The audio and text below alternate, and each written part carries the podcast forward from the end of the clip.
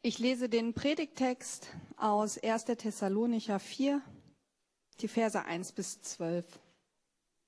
Und ich lese aus der neuen Genfer Übersetzung. Jetzt noch etwas anderes, Geschwister. Wir haben euch gelehrt, wie ihr leben sollt, um Gott zu gefallen. Und ihr handelt auch danach.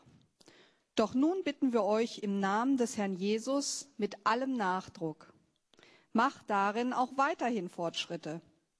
Ihr kennt ja die Anweisungen, die wir euch im Auftrag des Herrn Jesus gegeben haben. Gott will, dass ihr ein geheiligtes Leben führt. Dazu gehört, dass ihr euch von aller sexueller Sünde fernhaltet. Jeder von euch muss lernen, Herr über seine Triebe zu sein, denn euer Leben gehört Gott und die Menschen sollen Achtung vor euch haben. Lasst euch nicht von Begierden und Leidenschaften beherrschen, wie die Menschen, die Gott nicht kennen. Keiner darf in diesen Dingen die von Gott gesetzten Grenzen überschreiten und seinen Bruder betrügen. Denn für alle solche Vergehen wird der Herr die Schuldigen zur Rechenschaft ziehen. Im Übrigen wiederholen wir mit dieser Warnung nur, was wir euch schon früher gesagt haben. Gott hat uns dazu berufen, ein geheiligtes Leben zu führen und nicht ein Leben, das von Sünde beschmutzt ist. Wer diese Anweisung missachtet, missachtet daher nicht einen Menschen, sondern den, der euch seinen heiligen, Geschenk, äh, seinen heiligen Geist geschenkt hat, Gott selbst. Dass euer Verhalten untereinander von Liebe bestimmt sein soll, brauchen wir euch nicht zu schreiben. Gott selbst hat euch gelehrt, einander zu lieben. Und das befolgt er ja gegenüber allen Geschwistern in ganz Mazedonien. Trotzdem möchten wir euch eindringlich bitten, Geschwister, lasst eure Liebe zueinander noch stärker werden und setzt es euch zum Ziel, ein geordnetes Leben zu führen, euch um eure eigenen Angelegenheiten zu kümmern und selbst für euren Lebensunterhalt zu sorgen. Wenn ihr das tut, und wir haben euch ja schon früher dazu aufgefordert, werden euch die, die nicht zur Gemeinde gehören, achten und ihr werdet niemand zur Last fallen.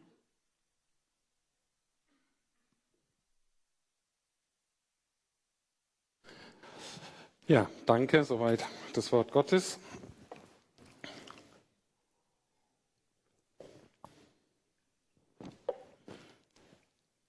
Wie geht es dir, wenn du das Wort perfekt oder Perfektion hörst?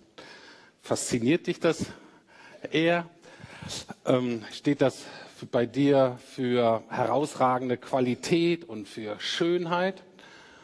Oder kommst du bei dem Wort eher unter Druck, besonders unter Leistungsdruck? Löst es Stress bei dir aus, das Wort perfekt? Oder bist du eher, ich glaube, das wäre wahrscheinlich meine spontane Reaktion, ähm, eher abweisend? Perfektion in dieser Welt ist sowieso völlig unrealistisch, deswegen schalt mal einen Gang runter, mach mal nicht so, mach mal nicht so viel Stress hier, ähm, gibt es in dieser Welt sowieso nicht. Und die Frage ist Perfektion, geht es schnell oder braucht das eher lange Zeit? Mit diesen Fragen hat sich letztlich auch der Apostel Paulus rumgeschlagen oder beziehungsweise hat sich die gestellt, weil er hat ungefähr 50 nach Christus eine Gemeinde gegründet in Thessaloniki, gibt es ja heute auch noch die Stadt in Griechenland. Und das Problem da war, dass er sehr schnell weg musste. Das heißt, er hatte überhaupt keine Zeit, die lange zu begleiten, die lange zu unterweisen, zu schauen, wie die sich so entwickeln, konnte nicht so viel eingreifen. Und die Frage war bei ihm, haben die wirklich geschnallt, worum es geht beim Leben mit Jesus? Und ist das, was da an Veränderungen angefangen hat, ist das wirklich echt? Dauert es an? Und wir haben in den ersten Kapiteln gesehen, dass er zu der Schlussfolgerung kam, ja, das ist echt. Ja, da ist wirklich was passiert. Da sind radikale Veränderungen des Glaubens, der Überzeugung, des Lebenswandels entstanden. Und heute beschäftigen wir uns mit der Frage, wie sieht so ein verändertes Leben aus? Wie in den meisten Briefen, auch hier ist es so, dass in den ersten Kapiteln erst so die theologischen und auch so die beziehungsmäßigen Grundlagen gelegt werden. Und dann ähm, geht es so ein bisschen praktischer Und dann ist so die Frage, wie sieht das jetzt ganz konkret aus, das Leben mit Jesus? Und da geht es heute darum, dass Paulus ein Thema aufgreift, was sich durch die ganze Bibel zieht. Von Anfang bis Ende, dass Gott nämlich sagt, ich bin heilig und die, die zu mir gehören, sollen auch heilig sein. Und ich habe das übersetzt mit, ich bin perfekt, obwohl es nicht ganz stimmt, die Übersetzung, aber ich bin perfekt und auch ihr sollt perfekt sein bzw. perfekt werden. Und das sind die drei Punkte, die ich heute habe. Erstmal gucken wir uns an, heilig oder perfekt. Was ist eigentlich damit gemeint? Ähm, zweitens, welche praktischen Lebensbereiche sind davon betroffen? Und drittens, warum sollte ich danach streben? Warum ist das so wichtig? Oder kann ich sagen, Mensch, das ist mir jetzt nicht so wichtig. Andere Dinge im Glauben finde ich total wichtig, aber den Bereich, boah, nö, der ist nicht ganz so wichtig. Da wollen wir uns die Frage stellen, warum ist der wichtig? Was motiviert mich dazu? Fangen wir an. Was ist dieses Perfekte? Was ist diese Perfektion? Und Paulus bringt das in Vers 3 im ersten Teil einfach mal ganz klar auf den Punkt. Das ist Gottes Wille, eure Heiligung. Und ich habe extra, ich weiß nicht, ob ihr sehen kann, ich habe extra so einen Diamanten rausgesucht. Ähm, wisst ihr, dass Diamanten auch nur aus Kohlenstoff besteht? Also es ist vom Material nichts Besonderes. Aber Gott ist in der Lage, aus dem miesesten Material, aus uns, das Allerbeste zu machen. Okay? Deswegen dieses Bild. Aber das ist Gottes Wille, eure Heiligung. Und das ist mir ganz wichtig. Paulus sagt, das ist Gottes Wille. Es geht jetzt nicht in diesem Kapitel über Gottes Vorschlag, wo Gott sagt, hör mal zu, wenn du mal Zeit hast und gerade Lust dazu hast, dann könntest du mal drüber nachdenken über das, was ich gerade sage. Paulus sagt, das ist Gottes Wille. Das ist ihm wirklich wichtig. Eure Heiligung dass ihr heilig werdet. Wenn es so wichtig ist, dann ist notwendig, dass wir verstehen, was damit eigentlich gemeint ist. Und hier fangen schon die ganzen Schwierigkeiten an, weil heilig heute in Berlin ein totales Fremdwort ist. Und es ist wirklich schwer, in unsere Zeit, in unsere Kategorien zu übersetzen. Deswegen habe ich gesagt, wir würden es wahrscheinlich am allerersten mit perfekt übersetzen. Ist, ähm, ist ja relativ oft verwendet heute in unserem Sprachgebrauch, dass wir perfekt sagen, ähm, wenn wir so das Gefühl haben, das stimmt alles. Das ist so, wie es sein sollte. Und zwar nicht nur äußerlich, sondern durch und durch. Total durchdrungen von etwas. Und nicht nur kurzzeitig, ein perfekter Moment, sondern für immer. Das ist damit gemeint. Heilig, was heißt das? Heilig, das Wort beschreibt zwei Dinge gleichzeitig. Und es ist wichtig, dass wir die beiden Dinge zusammenhalten. Das einerseits beschreibt hat das Wort heilig ein Wesen einer Person und das zweite ist die Funktion dieser Person oder auch dieses Gegenstandes. Erster Punkt. Etwas Heiliges sollte vom Wesen her Gott entsprechen. Dinge sind nur dann heilig, wirklich, wenn sie vom Wesen her Gott entsprechen. Also, wenn sie wie Gott sind. Rein, kraftvoll, herrlich, schön, würdevoll, gut. Wir würden sagen, eben perfekt, wie Gott.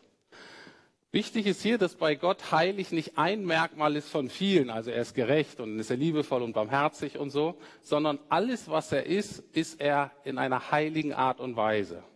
Wir müssen deswegen sagen, Gottes Liebe ist eine heilige Liebe, ist eine heilige Gerechtigkeit, ist eine heilige Barmherzigkeit. Ist einfach die Qualität der Dinge, die er verkörpert, die er ist. Also ist das eine, es ist ein Wesenszug, es ist eine Qualität des Seins. Und auf der anderen Seite bekommt etwas Heiliges eine neue Funktion. Und zwar, es ist jetzt für Gott da. Das heißt, Dinge können heilig werden. Dinge oder auch Menschen können, die vorher nicht für Gott da waren, werden dadurch heilig, dass sie sagen, jetzt gehören sie zu Gott, jetzt sollen sie Gott dienen. Und das haben die Thessalonicher begriffen. Die haben verstanden, wir leben jetzt für Gott. Und das ist die radikalste Grundentscheidung, die man überhaupt treffen kann, ist zu sagen, okay, ich habe verstanden, ich lebe nicht mehr für mich und aus mir heraus, ich lebe für Gott und aus Gott heraus mit Gott. Das ist die Grundlage der Heiligung. Und das hatten die Thessalonicher begriffen. Wenn wir uns das jetzt mal angucken und sagen, okay, wie kann ich mir das praktisch vorstellen, dann landen wir ganz selbstverständlich bei Jesus. Jesus ist die Heiligkeit in Person. Und deswegen, wenn nach Gottes Wille ist eure Heiligung, wird eigentlich ausgedrückt, Gottes Wille ist, so zu werden wie Jesus. Ich weiß nicht, wie das euch geht, wenn ihr das so hört. Ich sag, Papa, lieber Papa im Himmel, könntest du nicht etwas bescheidenere Ziele für mein Leben haben? Du kannst mir vielleicht irgendwas über die Gemeinde meinetwegen dreimal so groß oder ich kann auch noch mehr Geld geben oder was weiß ich. Aber so zu werden wie Jesus. Okay. Und wenn ich mir das so angucke, dann kommt eine Sache sofort, zumindest für mich, wird da ganz deutlich. Ich bin eben nicht perfekt. Ich bin oft eben nicht heilig. Ich bin oft nicht wie Jesus. Und das ist das Tolle an dem Leben mit Christ, als Christ mit Jesus, dass ich das ehrlich zugeben darf. Ich muss hier keine Show spielen, ich muss nicht besser sein, als ich bin und deswegen heute auch das Abendmahl. Ein Weg nämlich, um heiliger zu werden, um so zu werden wie Jesus, um wirklich verändert zu werden, ist, dass wir immer schneller und immer ehrlicher bekennen, dass wir eben noch nicht so weit sind. Dass wir die Dinge beim Namen nennen, die wo wir sagen, da habe ich gesündigt. Da entspreche ich den Vorstellungen Gottes einfach noch nicht.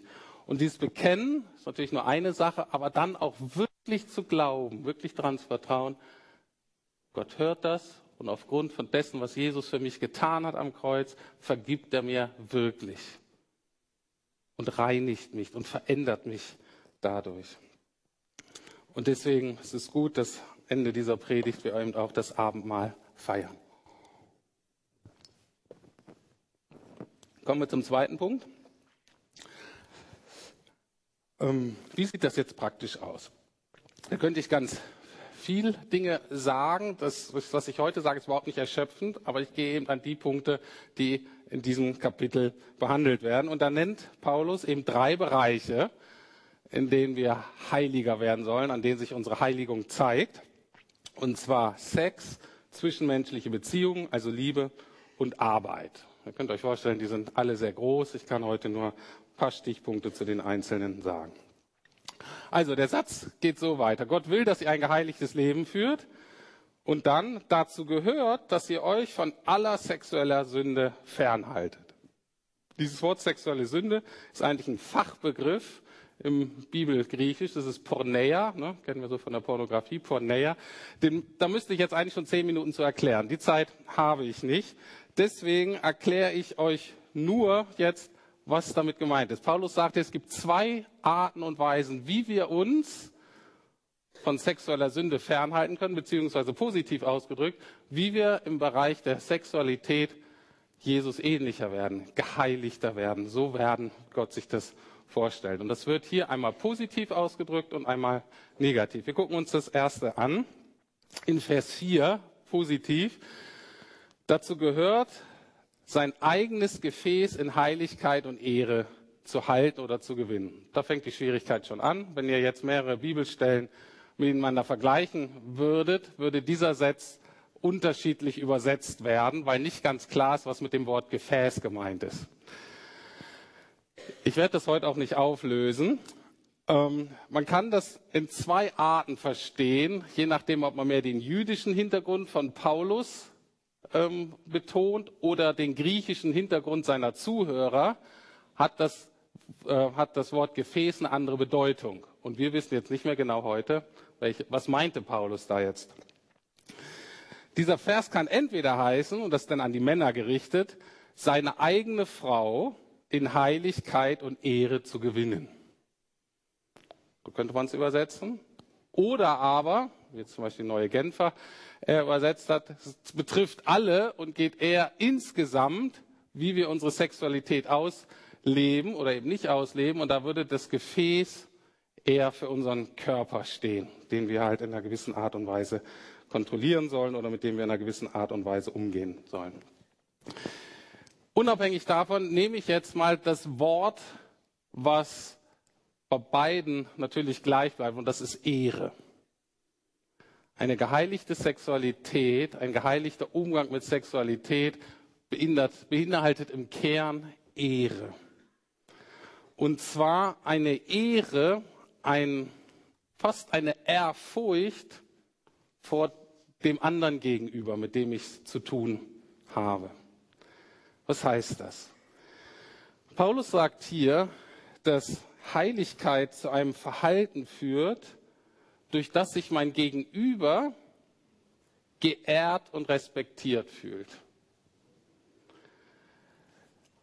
Durch das sich mein Gegenüber im Bereich Sexualität wertgeschätzt und geliebt, sicher und geschützt fühlt. All das meint das in Ehre, in Heiligkeit und in Ehre so zu leben. Und das kann man für die Ehe oder auch außerhalb der Ehe anwenden. Wenn das das Prinzip ist in Ehre, bedeutet das in der Ehe, natürlich beim Ausleben der Sexualität, das in der Art und Weise auszuleben.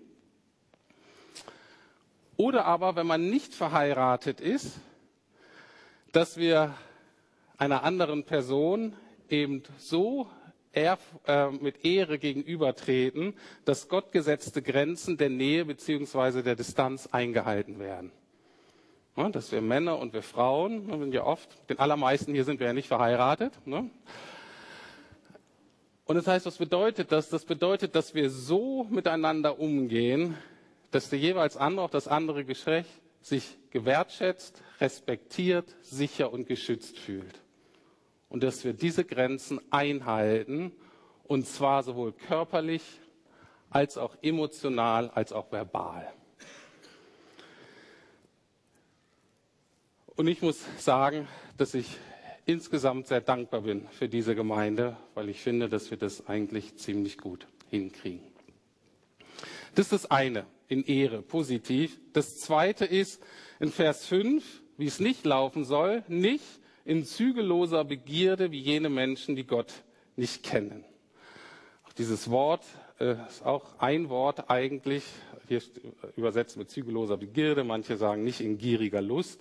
Was heißt das? Was hier nicht gemeint ist, ist das, was uns Christen oft vorgeworfen wird oder vorgeworfen wurde, dass wir leibfeindlich sind, dass wir lustfeindlich sind, dass wir verklemmt sind. Dieses Wort hat nichts gegen, sagt nichts aus gegen ekstatische, sinnliche Freuden, körperliche Freuden in der Ehe. Das ist hiermit nicht gemeint, weil das hat Gott sich so ausgedacht, so hat er uns erschaffen. Das ist völlig in Ordnung und in seinem Sinne. Hier ist etwas anderes gemeint. Dieses Wort, und jetzt müsst ihr wirklich aufpassen, ich, ich habe den Eindruck, ihr passt auf, aber jetzt wird es noch ein bisschen komplizierter. Dieses Wort bedeutet Folgendes. Es bedeutet nicht eine Sehnsucht nach etwas Schlechtem. Heute habe ich mal Lust auf Ehebruch sowas. Ne? Heute bezahle ich im Restaurant einfach mal nicht, sondern die 20 Euro spare ich mir und gehe einfach. Also eine normale Sehnsucht, eine normale Lust, was Falsches zu tun. Das ist hier nicht gemeint. Es geht hier nicht um eine normale Sehnsucht nach etwas Schlechtem, sondern nach überall, es geht um eine übergroße Sehnsucht nach etwas Gutem. Eine übergroße Sehnsucht nach etwas Gutem. Dahinter steckt unsere Tendenz, eine gute Gabe Gottes, etwas Geschaffenes zu Gott selbst zu machen, zum Allerwichtigsten, zum Allerbesten. Und das passiert eben gerade oft auch im Bereich Sexualität. wir verderben gute, Gottes gute Gaben, indem wir sie zu Gott, das heißt zu dem Wichtigsten in unserem Leben machen. Und wir meinen dann, wir können darauf einfach nicht mehr verzichten, wir brauchen es zu jedem Preis und scheuen keine Kosten und Mühe was es auch bedeutet. Und der Sex in Berlin, heute wie damals bei den Griechen, zumindest bei den Männern, wird sehr gut so beschrieben. Aus einer guten Gabe Gottes wird Sexualität auch gerade in Berlin geradezu vergöttert, vergöttlicht. Für viele Menschen in Berlin ist die Sexualität der zentrale Lebensbereich, aus dem ich glaube, meine Lebenszufriedenheit ableiten zu müssen. Oder manche gehen sogar weiter, für die wird die Sexualität zum ganz zentralen Identitätsmerkmal. Und da würde Paulus sagen, ah, genau das ist nicht gemeint. Genau dafür solltet ihr euch hüten. Das ist etwas Gutes, eine gute Gabe Gottes, bekommt da einen Stellenwert, den eigentlich nur Gott haben sollte. Ich weiß nicht, ob ihr dieses schreckliche Magazin Cosmopolitan kennt. Vielleicht eher die Damen. Es ist so die, der Playboy für die Frauen, finde ich. Also es ist ein relativ bekanntes äh, Magazin. Müsst ihr euch nicht kaufen, auch nicht angucken. Ähm, Cosmopolitan. Ähm, ich denke, einige kennen das. Und die jahrelange Herausgeberin von diesem Magazin in den USA ähm, wurde interviewt und sie sagte Folgendes. Sie sagte, mein Leben lang war mir schon klar, dass es folgende drei wichtigste Dinge im Leben gibt. An erster Stelle Sexualität. Dann sagte sie nichts mehr. Dann fragte der Interviewer äh, und die anderen beiden, da sagte sie keine Ahnung. Und der Interviewer fragte, na, wie ist denn noch mit Liebe zum Beispiel? Wäre Liebe nicht auch was sehr Wichtiges im Leben? Und dann sagte sie, Liebe, es weiß doch keiner, was Liebe ist. Und ich kenne keinen, der es wirklich lebt. Bleibt also nur Sex. Und der Unterschied zwischen der griechisch-römischen Kultur damals und unserer heutigen Kultur ist das, dass was früher nur den Männern vorbehalten war, dürfen jetzt eben auch die Frauen.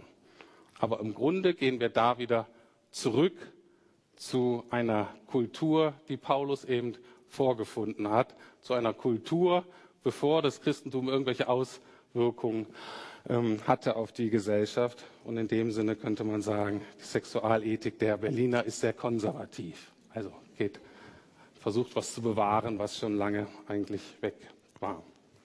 Gut, soweit zu dem ersten Bereich, Heiligung im Bereich der Sexualität. Zwei weitere Punkte und die gehe ich etwas schneller durch. Was gibt's noch? Zweiter Bereich ist der Bereich der zwischenmenschlichen Beziehung, der auch zur Heiligung gehört. Und Paulus sagt, wenn ihr perfekt sein wollt, wenn ihr so werden wollt wie Jesus, gehört das dazu. Paulus schreibt erst in Vers 9, das noch nicht drauf, dass euer Verhalten untereinander von Liebe bestimmt sein soll, brauchen wir euch nicht zu schreiben. Gott selbst hat euch gelehrt, einander zu lieben und das befolgt ihr ja auch gegenüber allen Geschwistern in ganz Mazedonien. Trotzdem möchten wir euch eindringlich bitten, Geschwister, lasst eure Liebe zueinander noch stärker werden. Ich werde das nicht mehr so ausführen, weil das, ähm, darüber habe ich ja schon zweimal gepredigt, wie stark diese Liebe untereinander war, unter den Thessalonichern, zwischen Paulus und den Thessalonichern. Ähm, aber uns muss klar sein, dass das ein wichtiger Teil unserer Heiligung ist. Und dass für uns genau das gilt, was Paulus hier den Thessalonichern gesagt hat. Es ist schön, wenn ihr gut angefangen habt, gut, wenn ihr euch da verändert habt. Aber im Bereich der Liebe, da ist Luft nach oben. Das soll zunehmen. Das soll weiter überströmen. Ich bitte Gott immer um ein größeres Herz. Wenn ich denke, Gott, ich habe für die Person eigentlich keinen emotionalen oder sonstigen Raum mehr, dann sage ich, Jesus, du kannst es irgendwie machen. In deinem Herzen, in deinen Gedanken haben alle Platz. Schalten Gang hoch bei mir. Ne? Also, und das ist wirklich möglich, dass wir sagen, okay, wir, wir akzeptieren das nicht so, wie es ist, nicht schlecht, sondern lasst unsere Liebe zueinander wirklich überstreben, weiter zunehmen. Wie ich letztes Mal schon gesagt habe, ich glaube, in diesem Bereich haben wir als Lukas-Gemeinde Luft nach oben. Und der dritte Bereich, Heiligung, wird hier angesprochen, ganz kurz, das ist die Arbeit. Ich habe mir das überlegt und ich denke, in diesem Bereich, ich denke, im Bereich der Liebe sind wir vielleicht etwas unterentwickelt. Im Bereich der Arbeit, im Vergleich zu den Thessalonichern, sind wir eigentlich ganz gut aufgestellt, glaube ich. Er sagt hier in Vers 11, bemüht euch, ein ruhiges Leben zu führen, kümmert euch um eure eigenen Angelegenheiten und, wie schon gesagt, seht zu, dass ihr euch von der Arbeit eurer eigenen Hände ernähren könnt. Paulus musste das wohl betonen, weil es einige, ich sage jetzt mal V-Pelze gab in der Gemeinde, die froh waren anscheinend, dass sie von der Gemeinde versorgt wurden, obwohl sie eigentlich selber hätten arbeiten können, beziehungsweise dann auch noch einfach nicht viel gemacht haben und dann auch auf dumme Gedanken gekommen sind. Denn im zweiten Thessalonicher Brief schreibt Paulus Folgendes, Wir haben nämlich gehört, dass einige von euch ein, ein untätiges Leben führen, nicht arbeiten wollen und ihre Zeit nutzlos vertun. Und er sagt, das ist mit der Nachfolge Jesu nicht zu verbinden. So könnt ihr kein heiliges Leben führen. Und ich denke, das ist nicht so unser Hauptproblem als Gemeinde. Ich glaube, in der jetzigen Phase sind viele von uns die Gefahr laufen, eher zu viel zu arbeiten als zu wenig. Und für manche sind in der Gefahr, dass, dass für manche Berliner die Sexualität ist, vielleicht für andere die Arbeit, nämlich einen zu hohen Stellenwert bekommt. Und, das muss ich auch erwähnen, natürlich sind auch einige von uns arbeitslos. Das kann ja jeden von uns treffen. Aber das ist nicht so bei uns in der Gemeinde, zumindest nicht so mit allen, die ich gesprochen habe, dass sie sagen, super, ich habe keine Arbeit, jetzt muss ich nicht arbeiten, jetzt werde ich von jemand anderen versorgt, das ist ja richtig schön.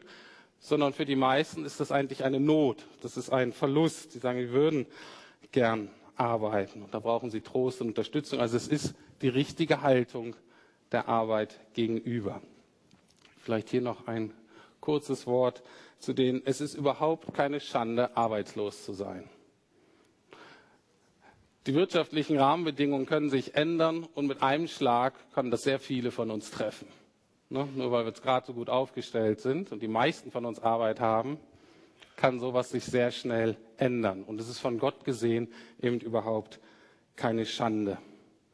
Und ist dadurch nicht weniger wert, man ist dadurch auch nicht weniger brauchbar für Gott. Aber es ist natürlich eine Herausforderung, und die war wohl damals auch so, ich habe jetzt mehr Zeit und die Frage ist, wie nutze ich diese Zeit sinnvoll? Ne, wenn man jetzt ähm, ähm, keiner bezahlten Tätigkeit äh, nachgeht und nicht vielleicht ähm, mehrere oder Kinder zu Hause zu betreuen hat, dann ist man auch gut beschäftigt. Was macht man dann mit der Zeit? Und auch da, denke ich, gilt die allgemeine Regelung, sich Gott zur Verfügung zu stellen. Sagen, Herr, hier bin ich mit meiner Lebenssituation. Und dann habe ich schon ganz oft erlebt, und das erleben wir auch in unserer Gemeinde, dass Gott gerade die gebraucht, die arbeitslos sind, bei all ihrer Not, die es für sie persönlich ist, dass sie ganz viel Gutes beitragen können. Entweder in ihrer Familie an mehr Unterstützung oder im Reich Gottes. Und dass das dann eben ein großer Segen ist, auch für die anderen. Und ähm, genau, und auch da denke ich, da bin ich stolz auf unsere Leute, die das wirklich gut hinkriegen und nicht wie die Thessalonicher, die sich dann an den Strand gelegt haben, lauen Lenz gemacht und auf dumme Gedanken gekommen sind. Gut, drei Bereiche, also sehr praktisch Heiligung. Sex, zwischenmenschliche Beziehungen, Arbeit. Jetzt zum dritten Punkt, warum? Warum sollte ich mir das geben? Warum sollte ich mich darauf einlassen? Was ist die Motivation? Dieser Text nennt vier Gründe, aber ich habe keine Zeit, deswegen nenne ich nur einen, und zwar den wichtigsten. Ähm, es wird vielleicht der Tag kommen, wo es wieder Bibelarbeiten und Bibelstunden gibt. Ähm, da habe ich dann mehr Zeit für sowas. Vers 8. Vers 8. Warum sollte ich das tun? Warum ist das so wichtig, was Paulus hier schreibt? Warum ist das der Wille Gottes? Und hier ist ein Hammersatz, den muss man wirklich, ähm, ähm, ja, der ist äh, nicht ganz so einfach zu verdauen. Wer sich weigert, danach zu leben, der missachtet nicht etwa menschliche Vorschriften, sondern er lehnt Gott damit ab, der euch seinen Heiligen Geist geschenkt hat. Ziemlich deutlich. Ähm, wer sich weigert, danach zu leben, der missachtet nicht etwa menschliche Vorschriften, sondern er lehnt Gott damit ab, der euch seinen Heiligen Geist schenkt. Also, Paulus ist hier sehr praktisch. Heiligung ist hier sehr praktisch. Perfekt zu werden, wie Jesus äh, perfekt ist, ist sehr praktisch. Es hat eben nicht nur damit zu tun mit Beten und zum Gottesdienst gehen und Lobpreis hören und so weiter, weil das natürlich auch alles wichtig ist, sondern es geht um Sex, Liebe zu Mitmenschen, Arbeit. Und wer sich weigert, danach zu leben, diesen ganz konkreten Vorgaben, der lehnt damit Gott ab.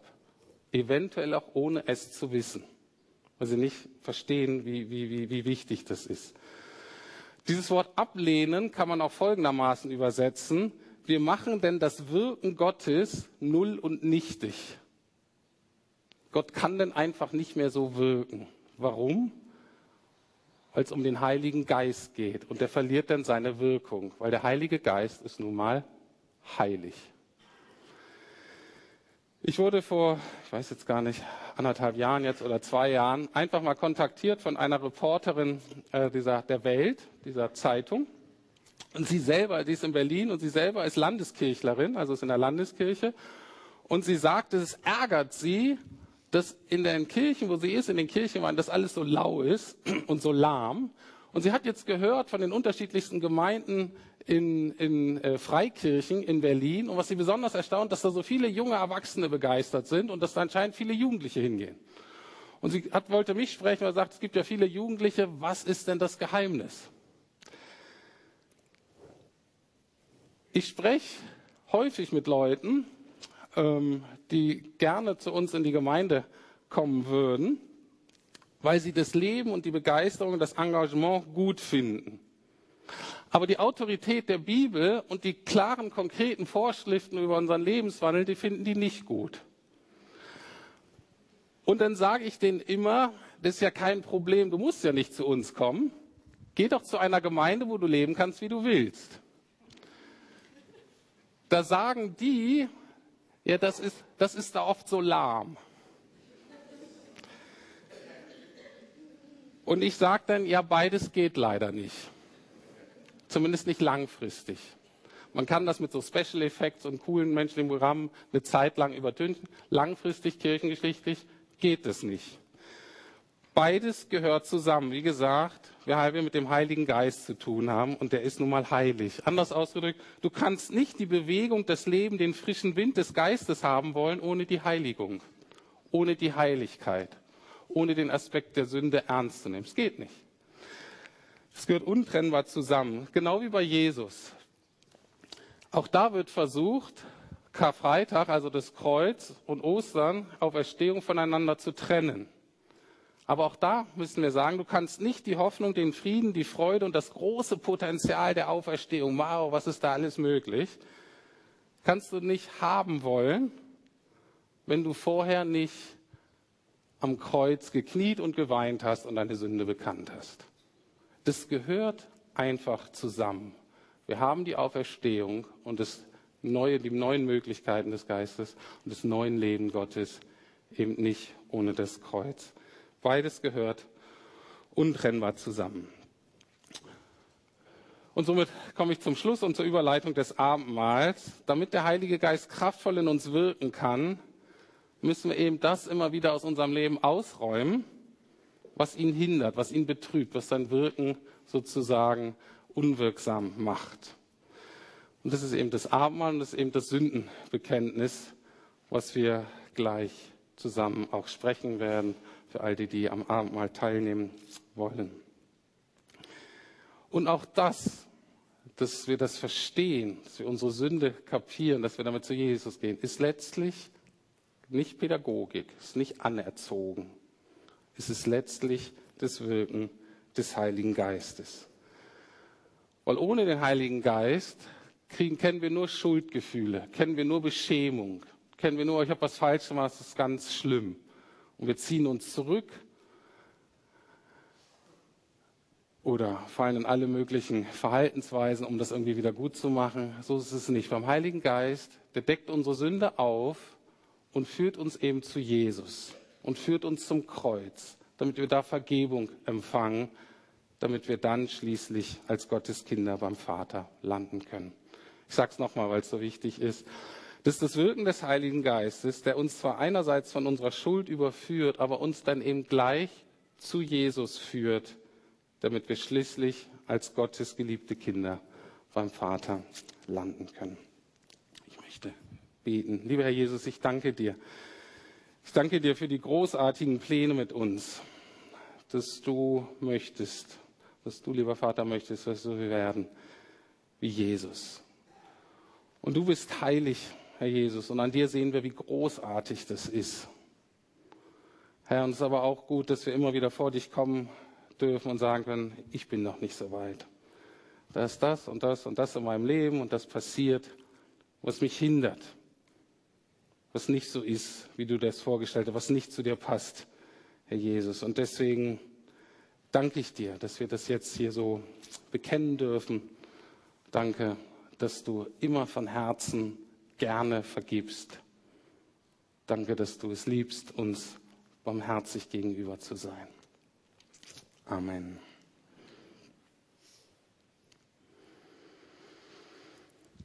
So, als Vorbereitung des Abendmahls